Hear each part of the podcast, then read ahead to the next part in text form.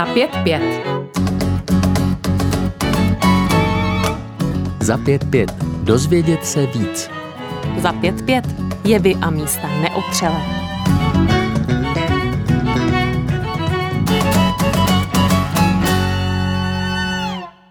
V Hongkongu, Taipei či Pekingu žila 10 let.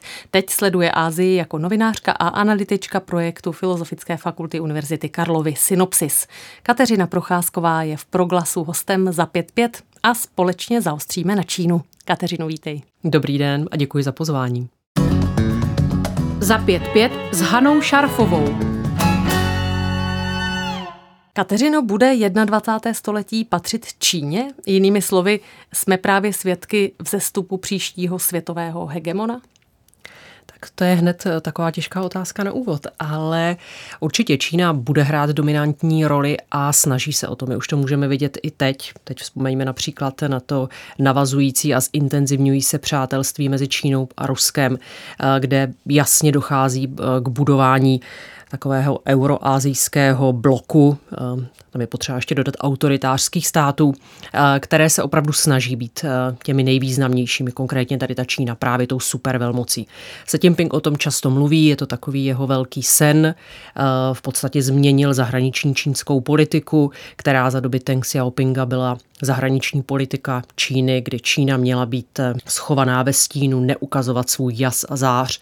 Ale to se mění a se Jinping říká, teď je ten čas, eh, nová éra, což je jeho termín, kdy je potřeba Čínu na té globální, udělat globální velmocí v té zahraniční politice. A ty věci, které dělá, ty jeho eh, postupy nebo ten, ty jeho úkony, to jasně dokazují, ať už je to, že se snaží stavět teď v tom konfliktu rusko-ukrajinském v té válce jako možný mírotvůrce, což je trošičku legrační vzhledem tomu, že Čína, legrační, možná spíš varovné bych tady měla říci, vzhledem tomu, že Čína jasně to Rusko podporuje, určitě není neutrální, eh, neutrální zemí nebo neutrálním státem. Eh, a bylo toho, bylo toho více, jestli se nepletu, také byl vyjednávač eh, mezi Iránsk, Iránem a Saudskou Arábí před několika týdny. Takže ano, chce být prostě tím, kdo bude světovým lídrem. Zmínila si e, vztahy Číny a Ruska. V tomto týdnu jsme mohli sledovat celkem okázalé líbánky mezi Pekingem a Moskvou, samozřejmě v úvozovkách. Čínský prezident Xi Jinping navštívil Vladimira Putina a nazval ho svým nejlepším přítelem. Co se tato mocenská centra snaží říct zbytku světa? Tak e, já možná začnu tím, že to úplně nejsou líbánky. Oni už ty líbánky si prožili a takové ty, asi bych řekla, nejintenzivnější byly v eh, období té pekingské olympiády. To znamená loni v únoru, kdy se setkali před olympiádou, podepsali ten první takzvaný olympijský pakt, kdy právě začali stvrzovat to přátelství eh, bez limitu, také jejich termín, přátelství, kdy si budou vždy krýt záda. A to se od té doby velice zintenzivnilo. Po tři týdny poté začala válka na Ukrajině. Ehm, služby samozřejmě hovoří o tom, že pravděpodobně na tom setkání Putina a Xi Jinpinga eh, v Pekingu eh, toto bylo jedno z témat, které, které probírali. A eh, ten postoj té Číny, i přesto, že se, jak už jsem řekla, snaží vypadat jako ten mírotvůrce, neutrální stát, neutrální aktér, tak samozřejmě je pro ruský. Ono tady je takový pěkný termín pro ruská neutralita. A to si myslím, že je pádné. Svět to samozřejmě sleduje velice bedlivě, ale podívejme se ještě na tyto dvě mocnosti, co si mohou nabídnout navzájem. A může být Vladimir Putin po této schůzce se Xi Jinpingem spokojen? Tak já bych řekla, že spokojen může být. Ono to bylo třídenní schůzka, eh, splnilo se všechno, co bylo dáno. Někteří komentátoři tvrdili, že eh, by tady mohlo dojít k ochlazení přátelství, ale nic takového se nestalo, eh, spíše naopak. Takže si myslím, že, že Putin může být spokojen a na jakých polích se podporují, tak to je na trošku delší odpověď ale uh, my tam evidentně uh, vidíme, ať už tu diplomatickou podporu na půdě OSN se nikdy Čína nepostavila za to, že by se postavila proti anexi nebo protiválce a potřebě stažení ruských vojáků z Ukrajiny. Čtyřikrát, jestli se nepletu, to hlasování blokovala nebo se postavila do, do pozice neutrálního státu. Takže diplomacie určitě, ekonomika, to je velice důležité téma.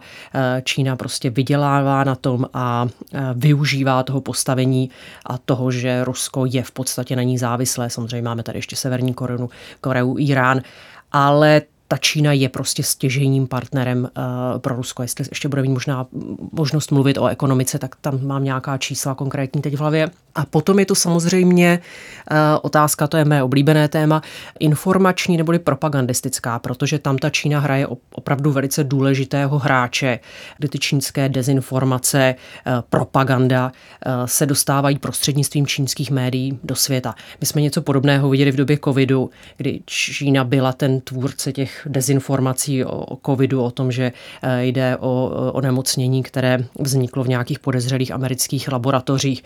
A tyto dezinformace se zase prostřednictvím Ruska dostávaly, včetně tady k nám do Evropy nebo do, do zbytku světa. Takže teď je ten proud opačný. Je zajímavé samozřejmě, jak si Čína tu ruskou propagandu upravuje a eh, samozřejmě eh, neamplifikuje všechno, ale snaží se to nějakým způsobem upravovat. Takže jedno z takových velkých témat byly právě ty biolaboratoře na Ukrajině americké, kde to šlo do toho narrativu, který, že COVID eh, není tedy čínský. Takže to je eh, ta propagandistická linka, ale samozřejmě ještě je to, eh, když jsme mluvili o té ekonomické nebo obchodní spolupráci, tak je tady taková, řekněme, polovojenská. Tam je ta Čína velice opatrná, je na takovém... Eh, ano, protože Čína byla několikrát varována ze strany NATO a Spojených států, aby nezačala Rusku dodávat zbraně do konfliktu na Ukrajině. Přesně tak. Takže podle těch informací, které máme, je opravdu vyvažuje a jde o dodávky eh, třeba technologií dvojího eh, užití. To znamená, že to jsou drony, nějaké technologie, které se dají používat jak právě v, pro civilní průmysl, tak i právě pro ten vojenský. Eh, hovoří se, že to jsou některé suroviny, na třeba na výrobu nábojů a podobně. Takže velice obezřetně tam bych řekla balancuje ale i to se může změnit. I to třeba po tom třídenním jednání, eh, po té návštěvě se tím Pinga v Moskvě může být jinak. Eh, jak se řekla, tak samozřejmě ano, varovali eh, Spojené státy a řekli, že to samozřejmě bude mít závažné následky, jestliže Čína bude dodávat nějaké vojenské vybavení nebo se nějak zapojí tady v případě, že prezident si dodá Putinovi zbraně či munici, co se tím dovíme o jeho vidění budoucího světa? Ukáže to, zda sází na dohodu či konflikt s USA? Tak já si myslím, že eh, tam vidíme už, už teď, že ten konflikt s USA eh, se jenom prohlubuje. V podstatě od té normalizace čínsko-amerických vztahů eh, ta situace je, je to v podstatě nejhorší stav od té doby. A Čína se, se tomu nebrání. Ona v podstatě nebo nesnaží se dělat žádné přátelské kroky vůči těm Spojeným státům. Spojené státy nazývá, že to jsou ony, které rozpoutali tu válku, že jsou tím aktérem. NATO je velice často eh, označováno za vinníka, právě když jsme se bavili o těch čínských médiích třeba a, a informacích pocházejících z Číny. Takže tam si myslím, že se tomu ta Čína nevyhýbá a velice jasně prostě ty Spojené státy napadá a je velice agresivní. Je to pro ně bohužel asi je to pro ně důležitý trh, ale teď vidíme, že dává přednost partnerům jinde. A samozřejmě tady se tím Pingovi nejde jenom o ten biznis, ale tam jde o ty jeho mocenské zájmy a snahy. Já jsem tady zmínila ten bipolární svět, eh, kdy prostě chce být považován za velmoc a eh, Spojené státy, které jsou velmocí dneska, mu samozřejmě vadí. Jeden bývalý čínský armádní důstojník ve Financial Times napsal, že pokud se Peking postaví v konfliktu na Ukrajině na stranu Moskvy, pak jsme na Prahu třetí světové války. Přehání? Eh, řekla bych, že nepřehání, že opravdu něco takového je možné. Já pořád věřím, že diplomacie a vyjednávání eh, povede k tomu, že tento nový typ mezinárodních vztahů bude nějakým způsobem potlačen nebo nebude mít eh, já možná ještě se, jestli se mohu tak vrátit, když jsme se bavili o té válce na Ukrajině a o tom vyjednávání mezi Xi Jinpingem a Putinem, tak tam bylo jasné, že pravděpodobně oba očekávali, že Ukrajina bude rychlá operace, eh, svět nezareaguje, eh, nechá Rusko Ukrajinu připojit ke svému území. Ale ten, ten západ, který byl velice soustředěný a velice se postavil ruku bok po boku, ruku v ruce proti tomu Rusku, tak si myslím, že to bylo jak překvapení pro, pro Putina, tak také překvapení a jasný vzkaz pro Xi Jinpinga, protože Čína se neskrývá, nebo čínská komunistická strana, konkrétně se Jinping se, se neskrývají s tím, že jejich ambice je obsazení Tajvanu a připojení Tajvanu. Takže tohle si myslím, že byl velice důležitý vzkaz, který právě ta naše detergence, ta eh, spolupráce západu by snad mohla být eh, tím, co je, eh, co je nějakým způsobem odzbrojí, řekněme. Čína stále, co se týče tohoto konfliktu, oficiálně lavíruje. Snaží se navenek proklamovat neutralitu v tomto konfliktu. Může se stát, Katko, podle tebe Čína mediátorem, protože ona představila svůj jakýsi mírový plán? Tak já, já se vždycky u toho usměju, ale já si myslím, že, že ta pozice toho mírotvůrce eh, je hodně naivní. Ten 12-bodový mírový plán, ono to není první, jestli se nepletu, on už byl uh, nějaký pětibodový nebo šestibodový mírový plán zhruba před rokem představen Čínou. Uh, ten, měl, ten se nazýval šestibodový míro, uh, humanitární plán tak jsou to takové, to ani nejsou plány, to jsou takové propouzly bez nějakého vnějšího, bez nějakého řešení, bez nějakého konstruktivního řešení. Tady v tomto například není vůbec řešena otázka toho území, které obsadili Rusové a je podstatě považováno, že by mělo zůstat Rusku, na což si myslím, že nemůže Ukrajina ani Západ přistoupit. Takže je to takové, takové opravdu velice naivní, samozřejmě naivní ve prospěch Ruska takové návrhy, které stojí na vodě. Takže já bych určitě neviděla Čínu jako možného mediátora, mírotvůrce, speciálně zemi, jak říkám, která určitě není na, na neutrální a nemůže tedy být podle mě vyjednávačem. Myslím si, že vyjednávač musí být opravdu neutrální stát a ne ten, který, jak už jsem řekla, prodává vojenské nebo vyzbrojuje jednu stranu. Sledujeme v globální politice v současné době něco jako souboj systémů? byla by pro Čínu problémem například demokratizace Ruska? Určitě. My tady hovoříme o tom novém typu eh, mezinárodních vztahů, kdy právě na jedné straně něco trošinku podobného studené válce, kdy na jedné straně máme ten euroazijský blok, eh, jak jsem zmínila, vytvořený z těch autoritářských zemí a na druhé straně máme ten západní demokratický blok. Takže uh, určitě, kdyby došlo k demokratizaci, ať už Ruska či Číny, tak by nám to tady tento, toto rozdělení v podstatě narušilo. Takže pro pro Čínu je výhodné, aby Rusko zůstalo v takovém stavu, jakém je. Já si myslím, že je pro ně i výhodné udržovat válku na Ukrajině, protože z toho profituje jak ekonomicky, a to velmi významně, tak také i tady geopoliticky, protože má partnera, kterého má v kapse, řekněme. A takže si myslím, že jestliže se dostane do té pozice se tím Ping vyjednávače, tak určitě nebude eh, směřovat k tomu, aby ta situace byla vyřešena rychle. Zmínila si hospodářské vztahy Číny a Ruska. Podle mnohých komentářů z tohoto spojenství profituje jedna strana výrazně více. Bere Čína Rusko jako svou novou diskontní benzínovou pumpu? To je, to je pěkný obrat. Eh, řekla bych, že ano, určitě bere ji jako nějakou banku surovin, kterou může využívat bez omezení. Eh, my vidíme, že v, za ten poslední loňský rok se zvýšil obchod mezi Čínou a Ruskem velice významně, se nepletu o, o třetinu snad, eh, dosáhl nějakých 190 miliard dolarů což opravdu je nemalé číslo. A primárně je to samozřejmě o tom, že Čína nakupuje eh, z Ruska nerostné suroviny. Samozřejmě jde o plyn a naftu, kterou, eh, kterou kupují, plus eh, různé suroviny, které Čína potřebuje a e, to jsou ty hlavní suroviny. A pro e, Rusko je Čína e, důležitý exportér zboží, speciálně toho luxusního západního zboží, které teď po těch západních sankcích se nemůže dostat do Ruska, takže ho nakupuje prostřednictvím Číny. Takže se tím... snadno tyto sankce obešlo. Samozřejmě, ano. obešlo takto velmi právě těmito partnery.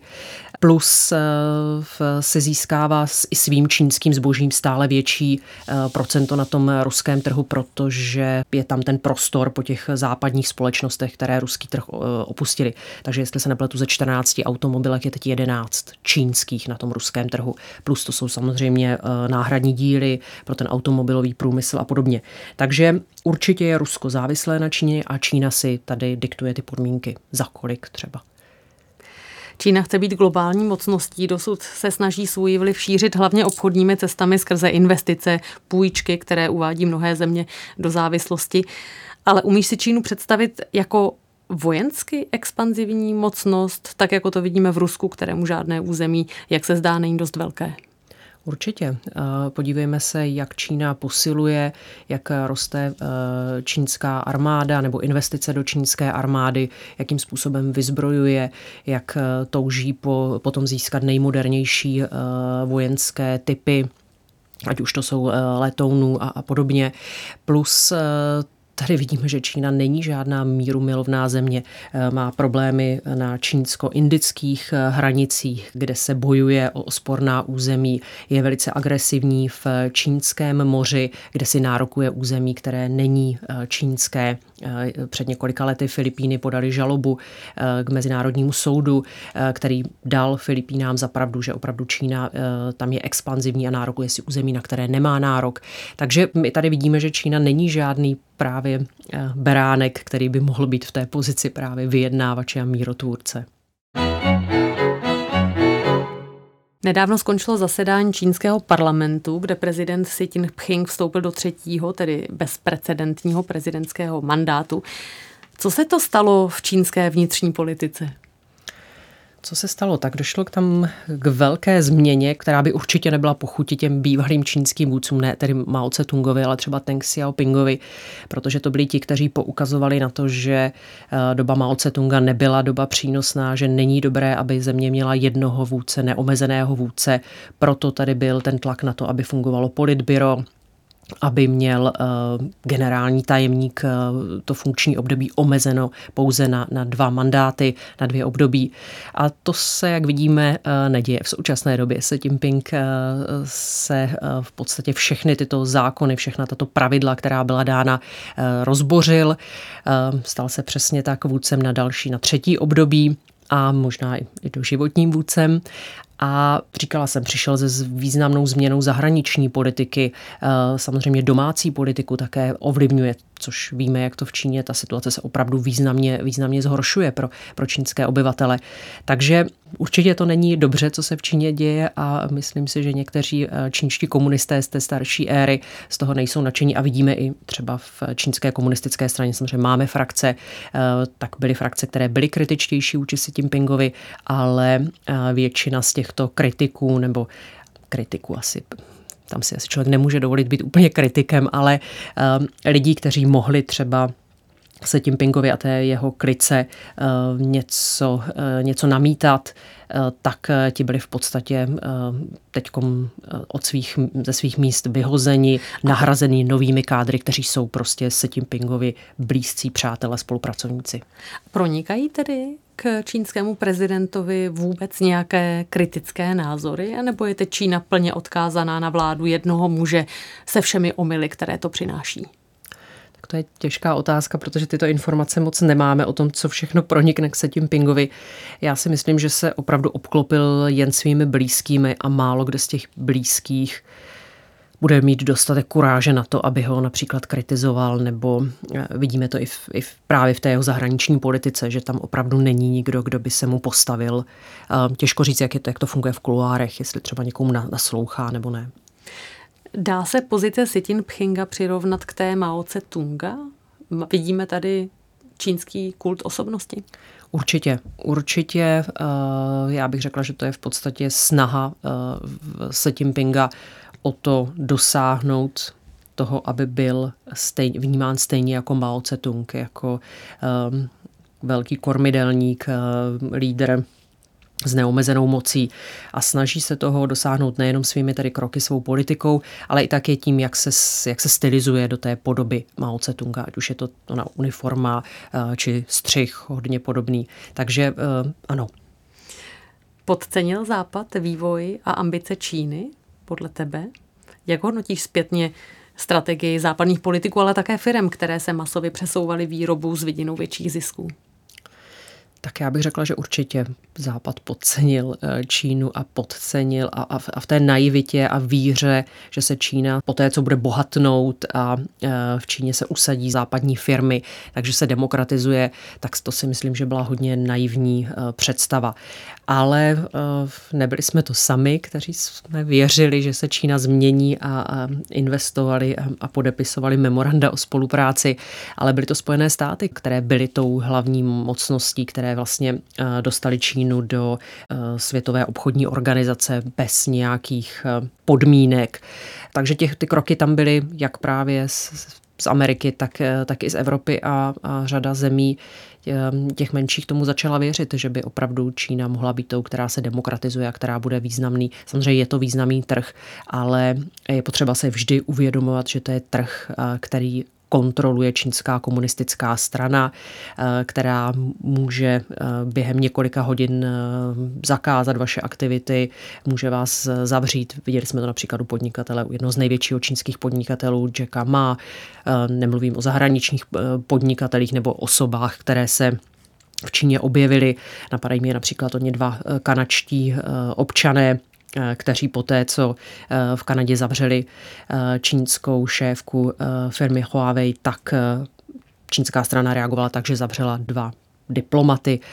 Opravdu to není prostředí, demokratické prostředí, kde by bylo možné dělat volný biznis. A myslím, že by si to měl každý, kdo chce v Číně dneska biznis dělat, uvědomovat. I když už bych řekla, že si myslím, že se tady řada biznisových špiček začíná probouzet nebo probudila.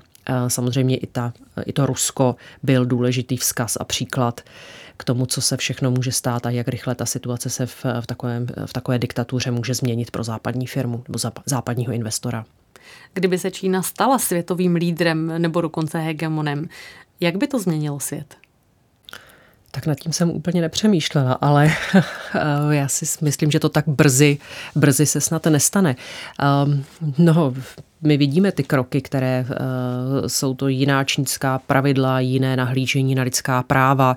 Uh, Xi Jinping nebo čínská komunistická strana prosazuje uh, jiné vnímání a pojetí, uh, než jsou ta mezinárodní lidská práva. Lidská práva, která jsou postavená na ekonomickém blahobytu a nikoliv tedy na lidských právech a to svobodě vyjadřování. Takže i, i to si myslím, že by opravdu, kdyby se Čína stala eh, hegemonem, stala se globální velmocí, tak eh, by to mělo vliv nejenom samozřejmě na biznis, ale mělo by to vliv i na tyto občanské svobody. Eh, a toho bychom se asi měli obávat. O Číně hovoříme s Kateřinou Procházkovou, analytičkou projektu Synopsis a také bývalou zahraniční spravodajkou Českého rozhlasu a reportérkou České televize. Katko, jak a kdy vzbudila Čína tvůj zájem? Já jsem do Ázie jezdila už eh, v mládí, v dětství, eh, protože tam žila eh, má příbuzná, takže jsem se začala učit nejprve japonsky, poté jsem se začala učit čínsky a tady musím říct, že nejsem vystudovaná synoložka, jak občas jsem oslovovaná některými, tak nejsem. Já mám pouze jazykové, jazykové školy. Já jsem přesně novinářka, mám vystudovanou žurnalistiku a pouze jsem studovala tento jazyk v Číně a na Tajvanu. Takže eh, no, už v takovém jako mládí, vím, že jsem tenkrát vypadala podezřele, ale má teda já to můžu říct teta, mi tenkrát říkala, uvidíš, má americká teta, uvidíš, že Čína je téma, kterému je zapotřebí se věnovat i jako novinář. Takže za to jí vlastně moc děkuji. Měla pravdu. Měla pravdu, přesně tak. Na Tchajvanu a v Pekingu si studovala čínštinu. Jak obtížný je to jazyk pro Evropana? Tak paní profesorka Lomová by řekla, že to je jazyk, který se dá naučit jako každý jiný. Já si ale myslím, že to jazyk obtížný je a mě to teda dalo zabrat a stále ještě dává zabrat. V čem Já... jsou ta úskalí? Tak první jsou samozřejmě tóny. Eh, čtyři tóny, které člověk, když nemá dokonalý hudební sluch, což já nemám tedy, tak se musí nadřít a, a musí se prostě ty věci naposlouchat a velice dlouho, já tomu říkám, mi, mi třeba trvalo, než se mi jako otevřelo to ucho a začala jsem vlastně vidět rozdíl, ať už právě v těch tónech. Znamená to, že když se jedno slovo vysloví různým slabika. tónem nebo mhm. slabika, mm. tak uh, to má pak různé významy? Přesně tak, jiný význam. Takže č- lajky. Přesně, přesně tak to je. A může tam dojít k, k významnému posunu. Eh, samozřejmě většinou v tom kontextu, v té větě eh, ten Číňan pochopí, co se mu ten, ten bílý muž nebo bílá žena snaží říct, takže nechtějí most, ale chtějí maminku, nebo já nevím. Takže tam si myslím, že se dá naučit, ale je to takový boj na dlouhou trať, prostě znaky stále vím, že zapomínám, krním, samozřejmě ne, ne, necvičím každé ráno eh, psaní, eh, jak někteří mý kolegové, ale ehm, jsem v báječném projektu Synopsis, teď udělám reklamu, eh, kde jsem ze synology a když samozřejmě mám nějaké nejasnosti, tak mi poradí a pomohou. Jazyk je jedna věc, ale vzájemné porozumění mezi lidmi je věc jiná. Jedna Číňanka s rakouským pasem, kterou jsem potkala během studií v zahraničí, mi vyprávěla, že jí v mládí opravdu dělalo potíže rozpolcení mezi dvěma světy. Tím evropským, ve kterém žila, a tím čínským za dveřmi jejich domova uvnitř její domácnosti. A vlastně naznačila, že přístupy a myšlení se velmi liší. Jak moc se tedy můžeme my, Evropané, s Číňany navzájem pochopit? Tak já si myslím, že když je dobrá vůle, tak se vždycky lidé si mohou eh, rozumět a najít společnou řeč. A to myslím konkrétně jako z Aziaty, protože podívejme se, jak eh, funguje eh, Japonsko, jak funguje Jižní Korea, které jsou demokracie, Tajvan. Tady bychom přesně ten Tajvan, možná a ta Čínská lidová republika jsou skvělou ukázkou toho, jak můžete mít fungující demokracii a lidi, kteří mají ten cit pro lidská práva, pro svobody, takže spíš si myslím, že to je opravdu otázka spíš toho zřízení. Um, a, a co určitě... se týče toho myšlení, případně hodnot v rodinách, případně hmm. tradicí, narazila si na bariéru, kdy jsi řekla, to je Gali Matyáš, teď tomu nerozumím. Proč oni dělají tohle takhle? Uh, já se přiznám, že se mi to, já jsem měla báječné přátele vždycky, nebo takové rodiny, které se o mě starali, ať to bylo v Japonsku, japonská rodina, tak i v Číně jsem měla takovou blízkou rodinu, které opravdu, jako jsem říkala, rodina, maminka a tatínek. Takže eh, já si myslím, že řada věcí mi asi byla vysvětlena vždycky. Eh, je tam samozřejmě hierarchie, která se dodržuje a člověk... Eh, ale když a tady tím... je třeba říct, jaká hierarchie, protože myslím, že my si to vůbec neumíme představit. tak jestli mohu, tak samozřejmě je to hierarchie vůči starším, zkušenějším, vůči učitelům. Tam opravdu učitel, já si pamatuju, že jsem v roce 2004 nastoupila čerstvě po, po vystudování vysoké školy v Pekingu na univerzitě, tak jsem najednou byla ta velká lauš, ta velká učitelka a teď ti studenti jako měli potřebu skoro klanět a, nosit vám dárky, což jako člověk hm. odmítá a říká, ne, děkuji, opravdu tohle není zapotřebí, pojď, pojďme si udělat nějaký test a uvidíme, jak projdete. Tak eh, to byl pro mě možná, tak to byl asi pro mě šok. Ale jinak eh, v té rodině jak říkám, já jsem tam jako jezdila už od dětství, takže člověk ví, jak asi by se měl chovat, že v rodině opravdu ten tatínek je, je, je ta nejdůležitější osoba, i když ta maminka konkrétně v těch čínských rodinách hraje velice důležitou roli. Je tím krkem, který Je tím krkem, přesně tak, který, který hýbá velice, eh, velice silně.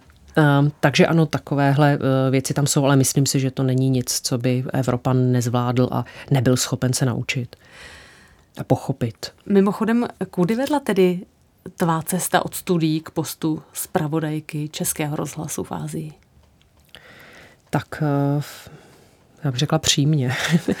Ale eh, já jsem v roce 2004 nastoupila v Pekingu. V té době nebylo žádné české médium, že by tam mělo pozici zpravodaje. Takže pro mě jiná možnost nebyla, než, eh, než působit jako lektorka českého jazyka a literatury na uh, Beijing, uh, Beijing, uh, Pekingské univerzitě zahraničních jazyků.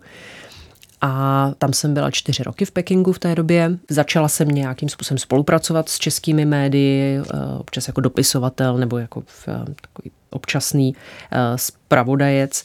A po návratu, poté jsem byla vlastně na Tajvanu, dostala jsem ještě stipendium na Tajvan a působila jsem na Tajvanu. Vrátila jsem se nějakou dobu do Česka, do, do, do českých médií a v podstatě poté přišla nabídka z českého rozhlasu, která mi přišla úžasná a byla jsem ráda, že se můžu, eh, můžu do Ázie vrátit. Ale to jsem už působila z Hongkongu, nebo primárně tu svoji základnu jsem měla v Hongkongu, přestože druhou eh, kancelář eh, měl český rozhlas v Pekingu a v podstatě do Pekingu jsem dojížděla jako zpravodaj. V Ázii si strávila deset let. Co ti tam chybělo a co ti chybí tady? Hm. Tak je to skoro deset let, ale když spočítáme i to dětství, tak, tak je to asi možná dokonce víc než deset let. Co mi chybí? Mně chybí samozřejmě azijská kuchyně, kterou mám moc ráda. Teď jsem se projevila, duchovní hodnoty. Ale um, určitě, určitě kuchyně. Uh, Ona se tady nedá úplně replikovat, mm, že? Nedá, protože Nejsou řada suroviny. těch surovin, přesně tak, se tady, tady člověk nezíská je tady nezíská, nekoupí. Takže to je jedna věc. Potom samozřejmě mám ráda takovou tu azijskou pohostinnost, která eh, je tedy všude, ať už mluvíme o Hongkongu, o kontinentální Číně, o Čínské lidové republice nebo právě ještě třeba o Japonsku, kdy když opravdu navážete vztah, tak ti lidé jsou ochotní vám otevřít dveře svého domu, pohostit vás, dát vám to poslední. Tak eh, to Jsme tedy uh, oproti Aziatům nebo konkrétně Číňanům studení čumáci? no, já bych řekla, že možná v některých, uh, oni to říkají američané, že ano, že my jsme studení čumáci, ale uh, někdy mám ten pocit, no, že taková ta, ten prvotní impuls, kdy se na vás někdo usměje, už i v tom obchodě, už uh, i v té malé nudlárně, kam chodíte pravidelně na obědy, tak, uh, tak člověka zahřeje a potěší. A to mi tady někdy, někdy trochu chybí. Ale samozřejmě i jak už jsem říkala, záleží hodně na člověku, záleží taky na oblasti a e, zase neidealizujme si ty Číňany, taky tam jde často o to prostě vydělat na, na bílém bohatém, bohatém cizinci turistovi. Ale e, když se naváže přátelství, tak je to asi jako e, všude jinde a, a může být velice silné. Takže trvají tvá přátelství z Ázie? Trvají, dodnes trvají. Jak jsem zmínila právě tu rodinu, tak třeba ta japonská rodina, která mě tak vzala pod svá křídla, tak eh, s tou jsme si pořád velmi blízcí a je to taková jako moje druhá rodina, takže když je nějaký úspěch nebo neúspěch, tak eh, jsou to ti, s kterými se o ty věci dělím. Mluví se o neustálém utahování šroubů v Číně. Změnila se výrazně práce zahraničních novinářů od dob, kdy si v zemi působila? Velmi významně. Velmi významně eh, ta situace už tenkrát nebyla úplně ideální. Eh, já jsem nastupovala 2011, vracela jsem se 2014. Eh, to už bylo velice těžké získat víza novinářská, dlouhodobá víza, takže já jsem nejprve měla, jestli se nepletu, jednoroční, poté už jsem dostávala taková jenom nárazová, novinářská víza jenom občasná, jenom na tu cestu třeba do, do Číny a potom eh, vlastně došlo k tomu, že už jsem víza ani nedostala. Takže samozřejmě Český rozhlas řešil, jakým způsobem, když má v zpravodajku pro Čínu, která eh, nemůže do Číny. Eh, takže to si myslím byl taky jeden z důvodů, proč se po té post v uzavřel na nějakou dobu, než, než se znovu otevřel a následný zpravodaj působil snad v Pekingu jenom a poté v Bangkoku. Což je taky ukázka toho, že opravdu Peking nebo vůbec Čínská lidová republika není jednoduchá země, pro zahraniční zpravodaje, ať už je tam ta jazyková bariéra, je tam samozřejmě také, i když člověk umí čínsky, tak je tam ta bariéra vůči těm novinářům, že lidé běžně se s vámi bojí mluvit, speciálně když s nimi otvíráte věci politické, musíte být opravdu hodně blízký, ale když jste před nima s kamerou nebo s, s diktafonem, tak, tak se vám málo kde otevře, nějak otevřou a jsou ochotni um, sdílet svoje názory. Plus samozřejmě ta přísná kontrola, která tam je ze strany eh, těch eh, čínských eh, institucí, to znamená Ministerstva zahraničních věcí, kde je speciální odbor pro zahraniční novináře, kteří vás sledují, kontrolují, co publikujete, zvou si vás pravidelně každý rok na, na kobereček, takže jsem pravidelně každý rok tady dojížděla na čínskou ambasádu, kde jsem jim prezentovala tedy své nejlepší články. Teď se usmívám samozřejmě ty, které nebyly kritické, ale byly třeba takové ty lifestyleové o, o kráse čínských velbloudů. Ale no, je to určitě teď těžké, já se ještě možná vrátím k tomu. Uh, nedávají se samozřejmě čínská je to velice promyšlená taktika. Tím, že nebudeme mít zahraniční zpravodaje, nebudeme mít lidi, kteří té Číně rozumí, tak se nám mnohem lépe bude prodávat ten náš příběh o té skvělé, úžasné Číně, kde nemáme, eh, kde nedochází ke genocidě Ujgurů, eh, kde nejsou porušovaná lidská práva, kde zákon o státní bezpečnosti, který byl zaveden v Hongkongu, je jenom nějaký policejní zákon, bude se nám lépe lhát, bude se nám lépe s těmito věcmi manipulovat. Takže eh, je to prostě promyšlená taktika. Snižuje se stav nebo počet zahraničních zpravodajů. Ti, kteří jsou eh, kritičtí, tak eh, ti jsou ze země obvykle vyhoštěni a informace, které nám samozřejmě chybí tady na západě, protože Ázie je čím dál tím důležitější a Čína, tak jsou nahrazovány těmi informacemi, které generují ta čínská státní média, ať už je to agentura Xinhua, Nová Čína, nebo čínská, čínský China Radio International, CGTN, čínská televize. A tyto informace jsou prostě informace, které jsou propagandou, jsou velice jsou kontrolovány a nejde eh, pro ty zahraniční novináře, tím pádem není v podstatě možnost získat eh, nějaký eh, jiný názor, názor protistrany a podobně. Myslíš, že se do Číny ještě někdy podíváš, nebo je to kvůli tvé kritické práci v podstatě nemožné? tak já věřím, že se do Číny jednou podívám, ale eh, v současné době je to tedy jenom Tajvan, kam, kam mohu jezdit. Je to dáno tím, že opravdu Čínu jsem neopustila úplně v nejlepší době. Eh, byla mi odmítnutá víza, že o tom teď už můžu mluvit, a v Hongkongu, tam jsem ještě svého času dojížděla za přáteli, tak tam eh, bohužel po zavedení zákona o státní bezpečnosti je situace nebezpečná jak pro novináře, pro synology, pro lidi kritické, nejenom tedy Hongkongčany nebo Číňany, ale teď už i pro cizince. S Kateřinou Procházkou se teď posuneme do Himalajských výšin, konkrétně do Tibetu. Evropská hodnotová zahraniční politika v minulých desetiletích ustupovala té pragmatické, případně obchodní. Je čas na změnu nebo dokonce nejvyšší čas? Já myslím, že už jsme ten čas propásli že už jsme dnes, to jsou už některé, že, že to bude velice těžké a nebude to otázka určitě několika měsíců nebo, nebo roku, ale několika let, než než snížíme tu naši závislost na Číně nebo eh, opravdu diverzifikujeme nebo s nějakým způsobem zabezpečíme eh, ty naše dodavatelské řetězce. Je to určitě velký český problém, ale i evropský a mezinárodní. Někteří politici ale nemlčí. Při příležitosti 64. výročí tibetského národního povstání vydal Český parlament prohlášení odsuzující praktiky čínské vlády. A poslanci čínské politiky vyzvali, aby třeba výběr nástupce současného duchovního vůdce plně ponechali Tibetanům a jejich tradicím. Vnímá Čína takovéto vzkazy? vnímá velice, velice pozorně, sleduje, co se děje eh, v českém parlamentu, co se děje eh, v akademickém světě a reaguje. To jsou taková ta známá eh, prohlášení o překročení červené línie a podobně. Vnímá, samozřejmě se jí to nelíbí, ale my jsme samostatná země a myslím si, že máme právo na to podporovat přesně tyto menšiny, které jsou persekuovány. A v tom případě těch Tibetanů a toho nástupce Dalajlámy je to o to palčivější, že, že víme, že Čína chce kontrolovat nebo kontroluje náboženské skupiny, všechny, nejenom buddhisty.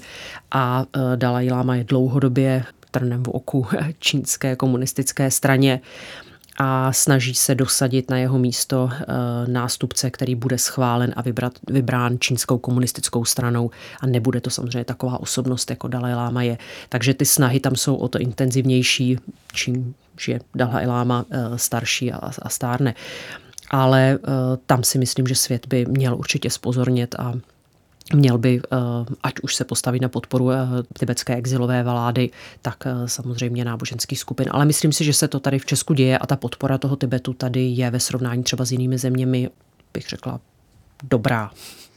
Nakonec o Tibetu a jeho Dalaj Lámovi bude i tvá kniha, kterou chystáš s kolegy a vydáte ji v nakladatelství Albatros o čem bude a kdy se ke čtenářům dostane? tak musím říct, že to není jenom má kniha, jak tam bylo, je to kolektiv autorů. Ano, řekla kni... jsem s kolegy. Já hned to musím ještě upřesnit a podtrhnout dvakrát, protože ta kniha vznikla pod eh, vedením eh, Kateřiny Bursíča, která je jako hlavní editor a, a tvůrce. Kateřina měla tým Kruce, kterého já jsem byla součástí a e, je to kniha, která se tedy jmenuje Václav Havel a Dalaj Lama, ale není to jenom o Václavu Havlovi a Dalaj Lámovi ale je to vůbec právě o tibetské otázce, česko-tibetských, česko-čínských vztazích. Myslím si, že je tam e, řada věcí, které e, snad zaujmou čtenáře. Jestli mohu třeba takhle tady přilákat čtenáře, určitě, aby se určitě k ním koupili brzy. tak kromě toho, že ta kniha je postavená na eh, velkém počtu rozhovorů s pamětníky, což nebylo úplně jednoduché, ale je to přes 50 rozhovorů s lidmi, ať už kolem Václava Havla nebo kolem, eh, kolem Dalajlámy.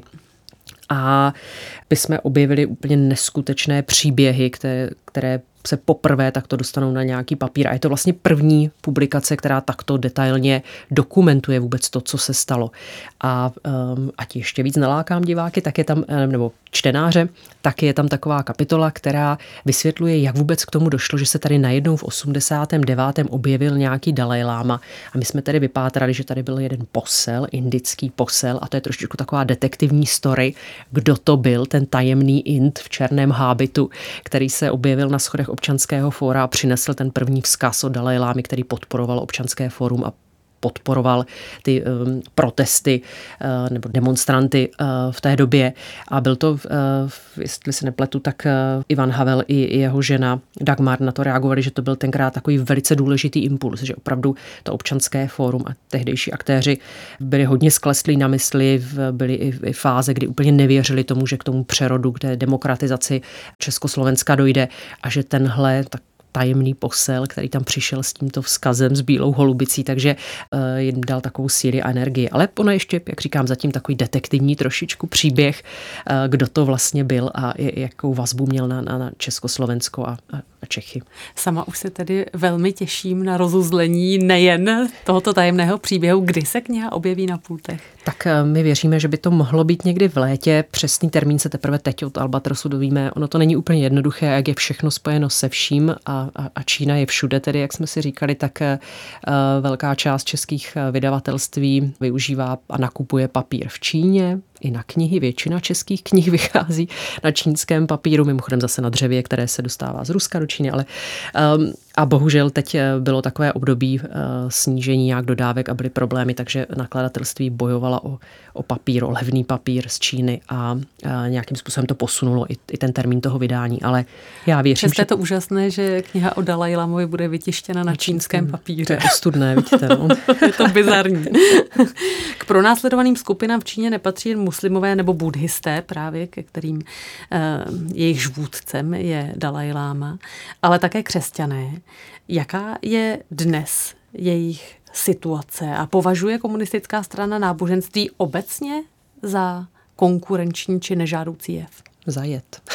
Dokonce. Ale ano, je to tak. Samozřejmě považuje náboženství eh, za něco, co je potřeba ne tedy vymítit nebo vymítit v nějaké formě, ale hlavně kontrolovat.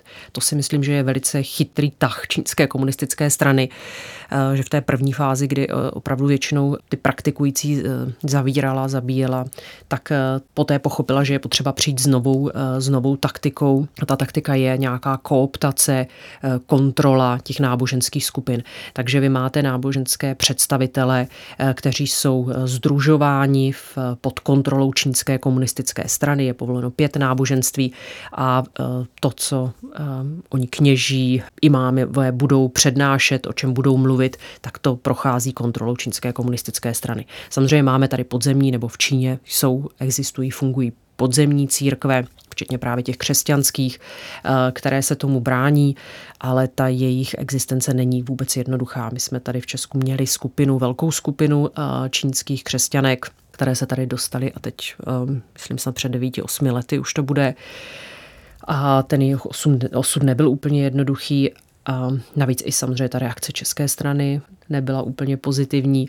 Velice dlouho čekali na to, jestli tady dostanou uh, Opět azyl. chyběla ta pohostinnost. Tady chyběla, ano, ta česká pohostinnost. Tam si myslím, že samozřejmě svou roli hrálo protože to bylo v období toho intenzivního zbližování česko-čínského období takzvaného restartu. Eh, pana ministra zahraničí Zaorálka eh, velkou roli tady hrál samozřejmě prezident Miloš Zeman se svým čínským poradcem Jetě Mingem, ale to jsou zase kapitoly právě mimochodem v naší knize, které, nebo, nebo na stránkách a v článcích synopsis. Ale byl, nebylo to určitě období, které by bylo eh, pohostinné nebo otevřené podporovat a pomáhat těmto lidem. Tak doufejme, že teď se časy mění. To doufáme, to doufáme. Budeme to společně sledovat. Hostem za 5.5 byla analytička Synopsis Kateřina Procházková. Díky za tvé odpovědi. Všechno dobré. Bylo mi potěšením, děkuji za pozvání. Naslyšenou se těší i Hana Šarfová.